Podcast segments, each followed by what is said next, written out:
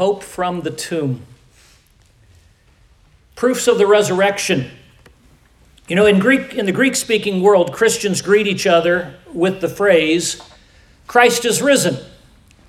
And the response that people give back in the Greek language is, He is truly risen. Interestingly enough, the Latin church, the Spanish church, the German church, even the Russian church have statements whereby they focus on the risen Lord. That is the focal point. In America, we often say Happy Easter, but it really doesn't focus on the resurrection. I would encourage you, as you are confident and are comfortable, I would encourage you to tell people He is risen and to wait and see the response that you get. Often people, maybe they don't know what to say, maybe they're not used to that. But around the world, the Christian response is, He is risen indeed. He is indeed risen. That's our hope. And I encourage you as you think about that today. You know, I, this morning as I was just thinking through the day, yesterday morning as I got up and was thinking about what Christ would have been doing on Saturday. And then thinking about Sunday this morning, I was thinking about on that first Easter, on the first Resurrection Sunday. Only a few believers had the good news to share. He is risen. I'm sure I can't imitate what it would have been like to hear those ladies that first morning say, He's risen. He is risen. To think about Mary, who left immediately when she saw that the tomb was open, and she left. The other ladies heard what Jesus said. And then when Mary came back and met the Lord, though I have heard this all of my life, as, as those of you who have been here, you know, I mean, I left church to be born.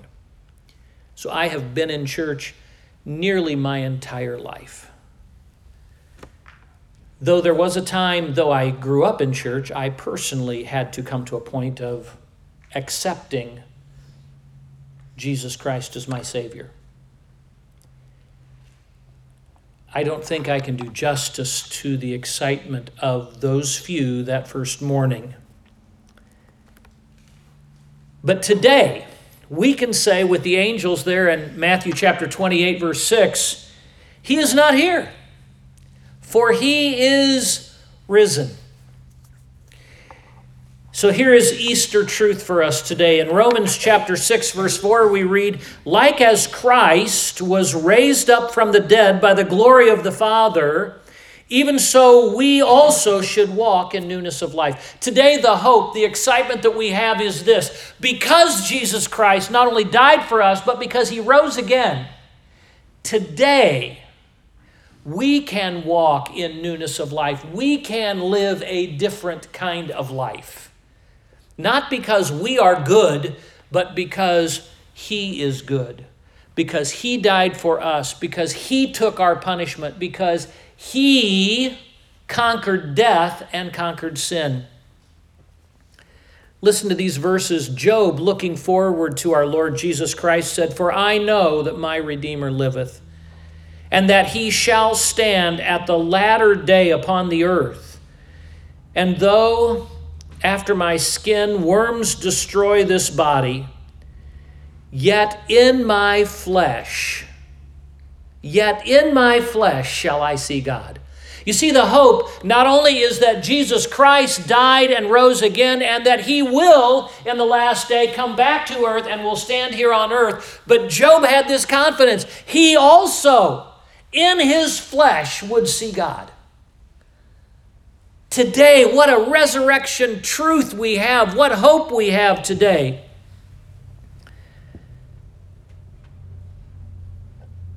An early Protestant missionary to the Ryukyu Islands, which is Okinawa, the western, southwestern of Japan. An early missionary there discovered an amazing grave. It was a grave that had more than 11,000 skulls in it.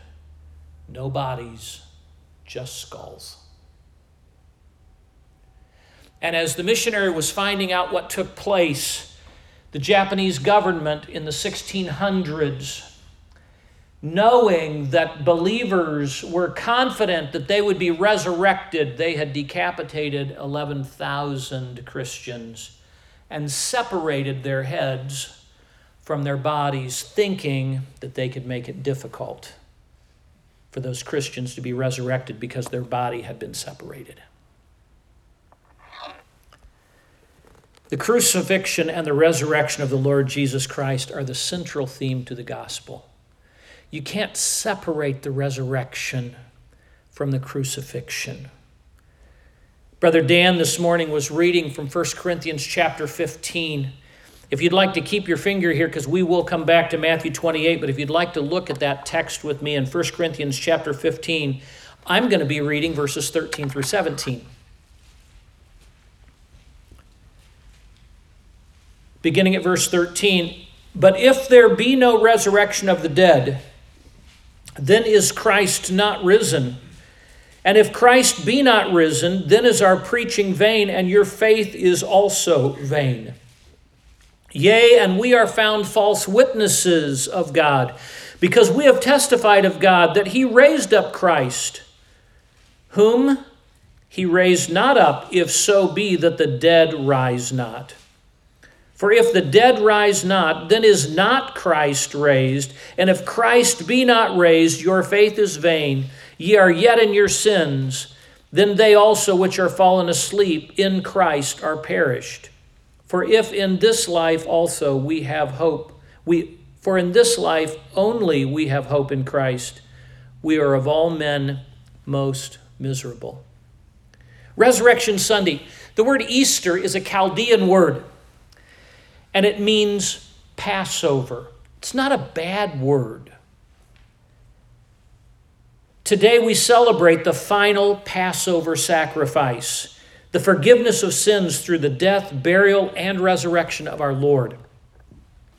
But I would encourage you, as you think about Easter, it's not a pagan word that we shy from. It is in the New Testament, but the reality is it's not just the final sacrifice, it's the resurrection that tells us now we can live differently. 1 Peter chapter 1 verse 3 Blessed be the God and Father of our Lord Jesus Christ who according to his abundant mercy hath begotten us again unto a lively or living hope by the resurrection of Jesus Christ from the dead to an inheritance incorruptible and undefiled and that fadeth not away reserved in heaven for you. Revelation 1:17 And when I saw him I fell at his feet as dead and he laid his hand his right hand upon me saying unto me fear not I am the first and the last. I am he that liveth and was dead and behold I am alive forevermore. Amen. And have the keys of hell and of death. There is hope. The wages of sin is death separation from God. But the gift of God is eternal life through Jesus Christ our Lord. Before we begin into these resurrection proofs, let's just pray together. Our Father, I thank you for the privilege we have this morning to read your word, to celebrate together, to sing praises to you, to be ministered to, and to study your word, and to realize with confidence that what we believe is for certain the truth. So now, Father, we ask that you would speak to our hearts. We ask that you would encourage those who are discouraged today. We ask that you would today open the eyes of those who have not yet received Christ as their Savior. And we pray that the Holy Spirit would be free to work among us. That today would be a day of celebration, a day of joy, as every Sunday should be, as we remember our Savior's resurrection. For it's in Jesus' name I pray, amen. Several years ago, in a Reader's Digest, there were two stories about rescue and heroism. We love to hear the stories about rescue. We love to hear stories about people that go out and help others, especially those who are hurting. Well, one of the stories that month was of a group of soldiers who became so concerned for a baby Iraqi girl that they sacrificed greatly so that she could get the medical attention she needed in the United States. It was called The Baby and the Battalion. It took a whole group of men to rescue one little girl. Yet we read in Romans chapter 5, verse 7 For scarcely for a righteous man will one die, yet peradventure for some, for a good man, some would even dare to die. But God displayed, God commendeth his love toward us. He showcased his love toward us in that while we were yet sinners, Christ died for us. You see, we might wonder, am I good enough if it was that Christ died for good men? We would maybe wonder, am I good enough to get to heaven? Have I done enough good things? Have I repented enough of all these other things? Has my life changed enough that now I can be saved? But notice what God did. God showcased his love for us. God demonstrated his love in such a way that we couldn't have any questions about is God's salvation for me? Because it says, God demonstrated his love for me in that while I was yet sinning, Christ died for me. Do you see God's love? Do you see how when we celebrate Easter, when we celebrate Resurrection Sunday, we celebrate a God that is so loving that He loved me and He loved you in spite of who you are because He made you. Here is the Easter message God loves you and provided a way for you to be right with Him and to live forever with Him in heaven. Jesus said, I am the resurrection and the life. He that believeth in me, though he were dead, yet shall he live. Then Jesus said, Because I live, because I live, you can live also. Now, if you turn back to Matthew chapter 28, and we're going to pick it up at the end of chapter 27, beginning at verse 63. Now, the next day that followed the day of the preparation, the chief priests and Pharisees came together unto Pilate, saying, Sir, we remember that that deceiver said, While he was yet alive, after three days I will rise again. Command therefore that the sepulchre be made sure until the third day, lest his disciples come by night and steal him away, and say unto the people, He is risen from the dead. So the last error shall be worse than the first. Pilate said unto them, You have a watch. Go your way, make it as sure as ye can. So they went and made the sepulchre sure, sealing the stone and setting a watch chapter 28, verse 2 And behold, there was a great earthquake, for the angel of the Lord descended from heaven and came and rolled back the stone from the door and sat upon it. His countenance was like lightning, and his raiment white as snow. And for fear of him, the keepers did shake and become as dead men. Verse 11 Behold, some of the watch came into the city and showed unto the chief priests all things that were done. And when they were assembled with the elders and had taken counsel, they gave large money unto the soldiers, saying, Say ye, his disciples came by night and stole him away while we slept. And if this come to the governor's ears, we will persuade him and secure you. So they took the money and did as they were taught. And this saying is commonly reported among the Jews unto this day. As Paul says, without the resurrection of Jesus Christ, there is no good news. When Satan could not stop it, he tried to discredit it. When he could not discredit it, he chose to lie about it. Yet the Bible gives many proofs of the resurrection. Did it really happen? can we be certain that Jesus really rose from the grave and is alive today? I find it fascinating that the Bible just talks about it and says this is what happened. It doesn't try to argue and try to persuade us that maybe, you know, that this is credible, it could happen. It just speaks of it as if it is a certainty. Notice the fact about the empty tomb. We read from Matthew chapter 28, verses 1 through 8. Mark chapter 16, verses 1 through 8 would do the same thing. Luke chapter 24, verses 1 through 8 describe the same thing. And John 20, verses 1 through 10 describe the same event. How do we know that the followers of Jesus did not take his body? I would submit to you, as we read from this text, they had begun the burial process of the wrapping and the spicing of the body. Luke 24 tells us that the ladies were bringing more spices to finish the burying process. They clearly did not expect to see an empty tomb. His followers, the ones that they say stole the body, his followers, the key people, were the ones who came and were expecting to embalm him. Mary, Peter, and John were all shocked. You know, Jesus' followers were not even looking for the resurrection.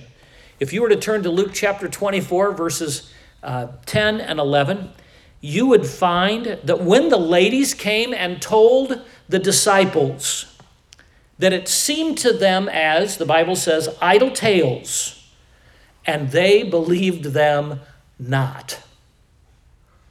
Do you notice how here were these people, they were meeting that morning. What a fun time that we could meet this morning and we know the truth.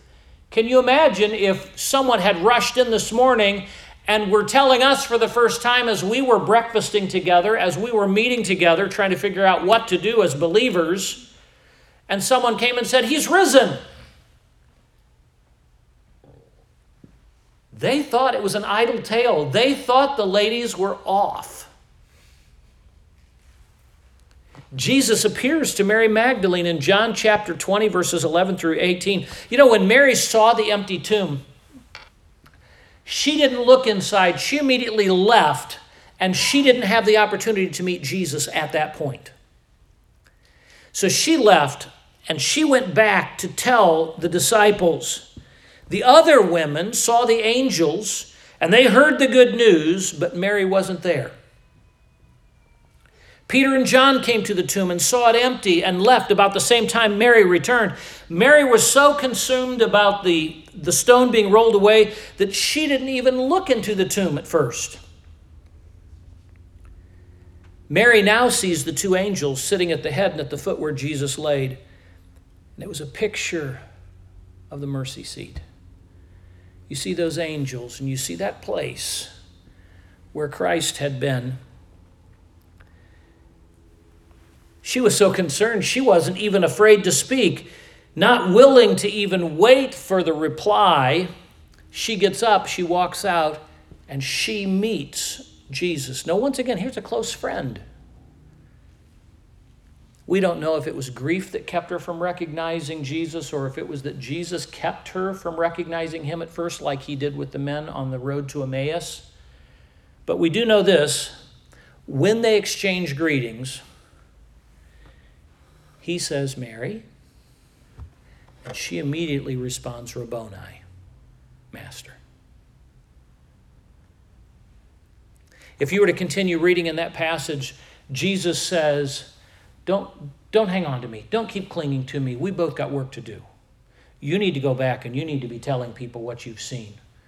Jesus had work he had yet to do. And he was going to be there yet a little while 40 days. We find the report of the guards. As you think about building the case, you think about the report of the guards. There were, there were probably several guards, maybe as many as 12 to 16 that had been guarding. We know that some of them were frozen for fear. We know the scriptures also tell us that some of them, whether it was immediately or when they left, some of them went into town and told the high priest. And their response was okay, let's make up a story. The Pharisees had planned for the resurrection more than the disciples, in that when it happened, they had a story and they chose not to believe. You know, this morning, when we finish, it will not be because you would say, I don't know if we've got the facts. I don't know if there's enough people that could verify that Jesus is risen. As we go through these points, you're going to see, without a doubt, there are more witnesses to this than anything we have in history that today we look at and say, oh, yeah, for certain, that, that's a true fact.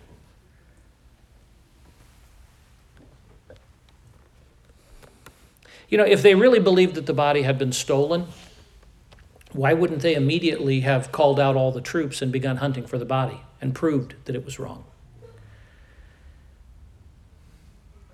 Imagine saying that they slept, knowing that sleeping on duty would be a capital offense.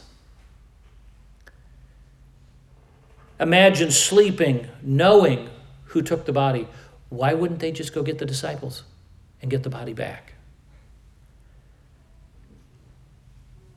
In Matthew chapter 28, if you look back at that text with me, verses 9 and 10, and as they went to tell the disciples, these ladies, Behold, Jesus met them, saying, All hail! And they came and held him by the feet and worshipped him. And he said unto them, Be not afraid. Go, tell my brethren that they go into Galilee, and there they shall see me. Here, the women who had heard the message of the resurrection now saw the risen Lord, and they believed. I've already mentioned the road to Emmaus in Mark chapter 16 and in Luke chapter 24. On the road, some seven miles, Jesus speaks with these two men and feeds them spiritually. They were shocked as they were walking along, and Jesus said, So, what news has gone on? And they said, How could you not know what happened to Jesus? And then Jesus begins in the Old Testament and walks them through the Old Testament and says, here's what the scriptures say about my resurrection. And when they recognized who he was, Mark chapter 16, verse 12, after that he appeared in another form unto two of them, and as they walked, they went into the country, and they went and told unto and told it unto the residue, neither believed they them. Jesus appears then to the disciples, minus Thomas.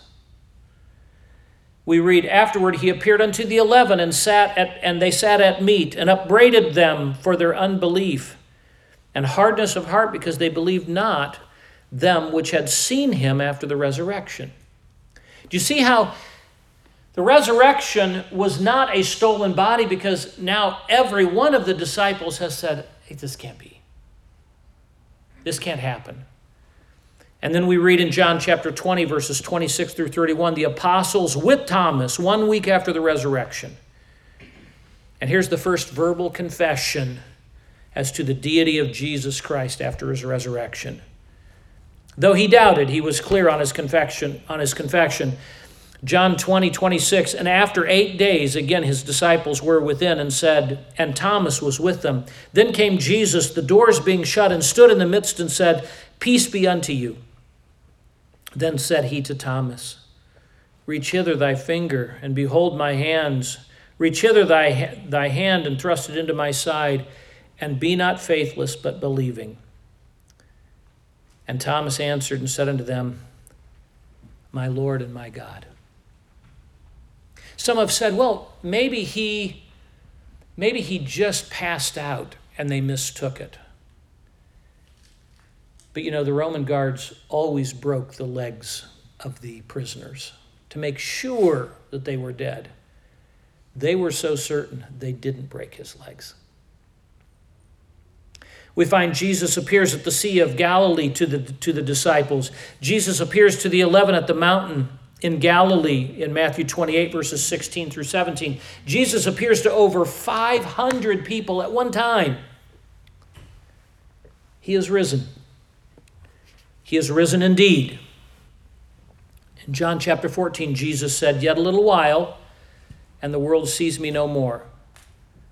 But ye see me, because I live, ye shall live also. Because of the resurrection, we have great hope. Hope in a tomb, an empty tomb. The resurrection gives us hope. Because Jesus Christ lives, we can live.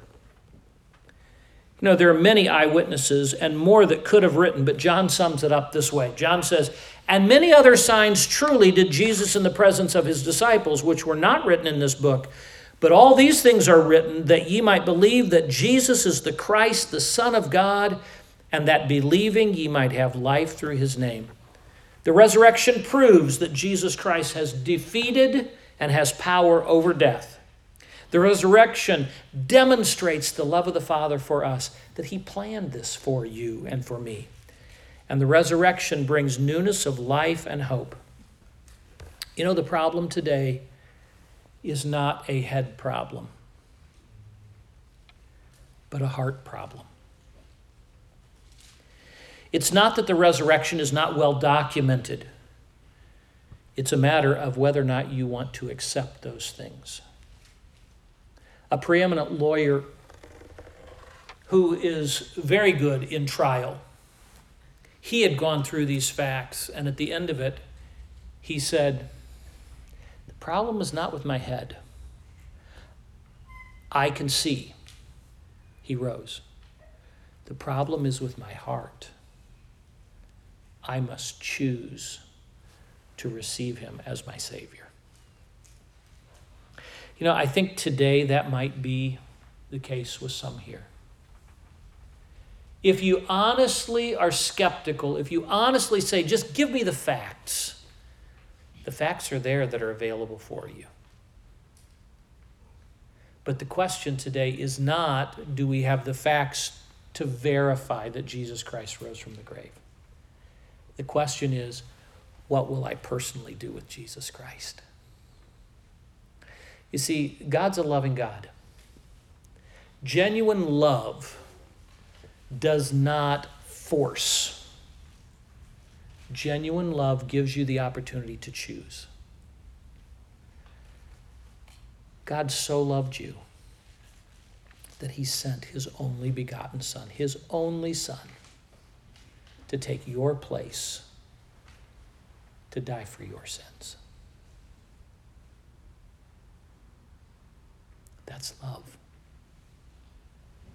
God is not an angry God. God is not a God that hates you and is trying to make you miserable. No, God loves you. But just as when you get married, each person chooses of their free will.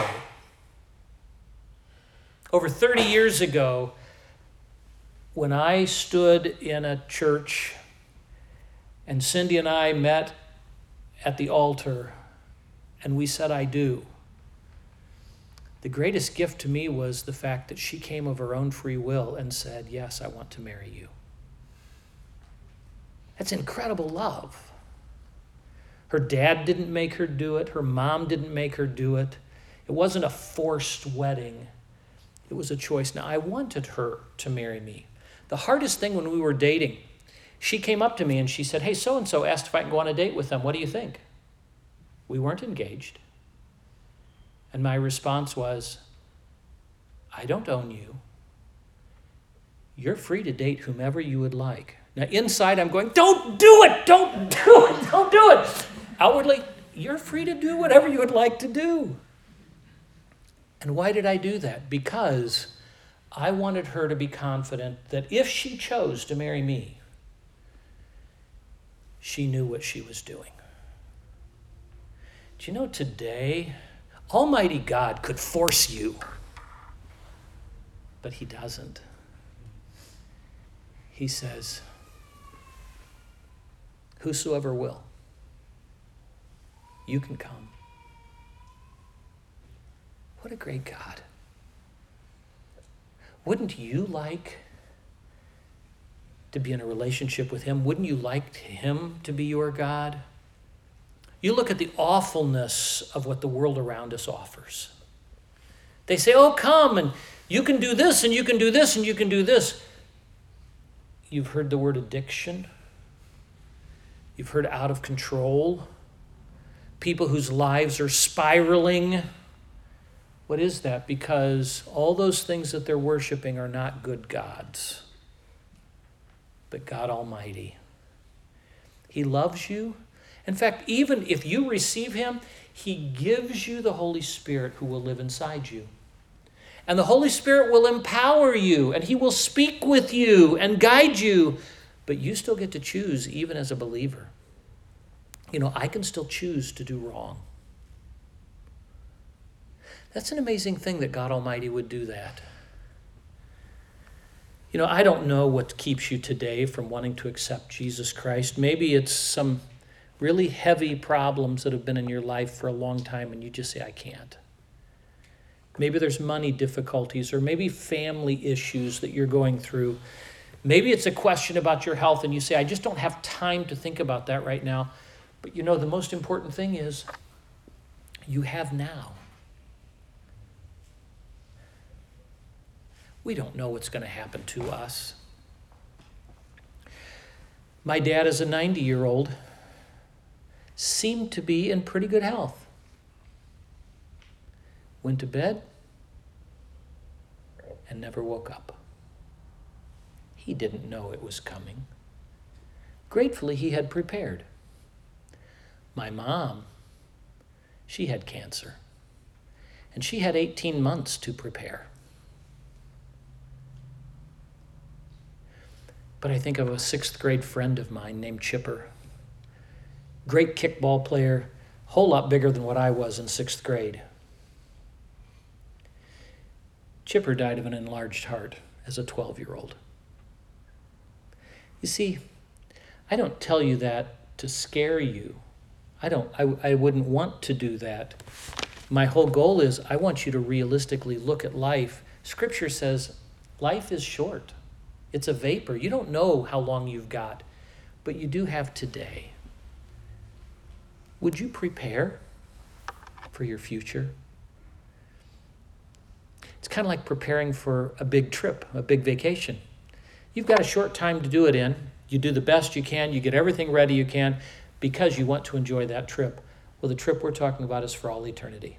You can't come back, but you've been told. Please don't put it off.